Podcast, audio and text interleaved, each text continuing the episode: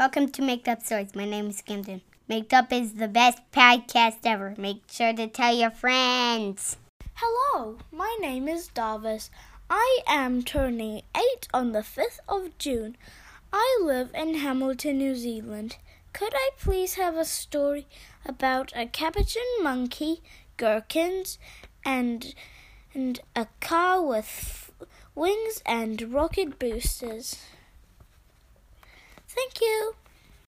Tonight's made up story is a request from a boy named Darvis who lives in Hamilton, New Zealand, and who turned eight years old three days ago on June 5th. And so we want to say happy birthday, Darvis. Happy birthday, Darvis. And Darvis asked for us to make up a story that includes a capuchin monkey, which is a kind of monkey that has a white head, a black body, and it likes to stick its tongue out. And Darvis also asked for us to include a gherkin and cars with wings and a rocket booster. Once upon a time, a long time ago, there was a big boy whose name was Darvis. Darvis lived in a regular house in Hamilton, New Zealand, and it had a regular door to the house and a regular roof and all the windows looked like regular windows. And sometimes Darvis's friends would come over to play, and they would find some toys, or they would go in the backyard, and they would play catch, or they would run around, and neither Darvis nor any of his friends knew the secret that was under his house. Because a long time before Darvis was born, and even before his parents were born, there was a kind of dragon that had eggs and buried its eggs all over Hamilton, New Zealand. Now, over a long period of time, the wind blows soil and dirt on top of other parts of the land. And so, over the years, some dirt went on top of all of the dragon eggs. And later, when people came to New Zealand and they started to build houses, they didn't know that under the houses there were dragon eggs. Well, Darvis and his friends used to play catch, and they used to play even climbing on trees and stuff without knowing that under their houses there were dragon eggs. One day, Darvis had a dream, and in his dream, he was walking around and there was a little earthquake. And the earthquake made the earth shake, and all of the dragons hatched from their eggs. And the dragons came out from under the ground. And the dragons were baby dragons. And all of the baby dragons were asking Darvis if, if Darvis could help them find their mamas. And Darvis, while he was dreaming, told all of the dragons that he didn't know where their moms were, but that he would take them to his house, which was on top of the ground. And the dragons followed Darvis into his house, and Darvis told his mom that all the dragons hatched. And Darvis's mom told Darvis that he was just sleeping and he had a dream. Well, when Darvis got up from his dream the next day, he saw there really was a hole in the ground next to his house.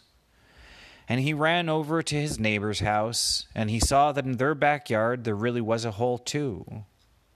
And all over town, there were different holes in the grounds. And so Darvis told his parents that he thought he wasn't dreaming, that it really did happen while he was sleeping, and that dragons came out of the ground. Darvis's parents said maybe it was just like meteors falling or there were a lot of construction workers that were digging during the night. But Darvis said he didn't think so. Because if it were construction workers, there would have been more noise. And if it was like a meteor or something, that also would have made kind of an explosion. But none of that happened. So it must have been the baby dragons. Well, Darvis and his parents started to walk around the town looking for clues about the mystery. And finally, yeah, bud? They might not find a footprint because dragons have wings. Yup, and Darvis and his mom couldn't find any footprints or any kinds of clues like that. But suddenly, Darvis looked up, and he saw that there was a monkey, and the monkey was on a tree. And the mon- there were a lot of monkeys that suddenly were appearing all over the trees. And they were little capuchin monkeys, and they were sticking their tongues out. And the monkeys were jumping on the trees and trying to get Darvis and his family's attention. And so Darvis started pointing and said, Come here, monkey, come here, monkey. And he told his, his dad to quickly run and get some bananas and some grapes and other yummy things for monkeys. So Darvis's dad rushed to the store and got some yummy monkey treats like grapes and bananas. And Darvis and his mom told the monkeys to just wait in the trees until his dad came back. Soon Darvis's dad returned with all of the special monkey treats, and the monkeys started to jump down the tree and they started to eat the grapes and the bananas. The monkeys started to talk. They were able to talk English and they were able to express themselves, but they talked in kind of a silly way. It sounded almost like a robot was talking, even though they were monkeys. And the robot monkeys started to tell Darvis that when they were sleeping during the night, they heard some loud noises and they felt some flapping of wings, and they even saw some eyes in the sky, but they couldn't tell what it was. And Darvis told his parents that that was a clue that there really were dragons. Well, Darvis looked up, and Darvis's parents looked up, and suddenly they saw in the sky that there was a big jeep that was being carried by baby dragons. The dragons were kind of going in the jeep, and when the dragons were going in the jeep, the the jeep was growing wings that came out of the dragons, and the dragons were kind of getting attached to the jeep that was in the sky. And the jeep didn't need a parachute because the dragon wings were growing out of it. And the Jeep didn't need a regular engine because the Dragon Fire would help power it from behind. And it was a rocket powered Jeep that was able to fly in the sky with its dragon wings. And it was coming down right on top of Hamilton, New Zealand.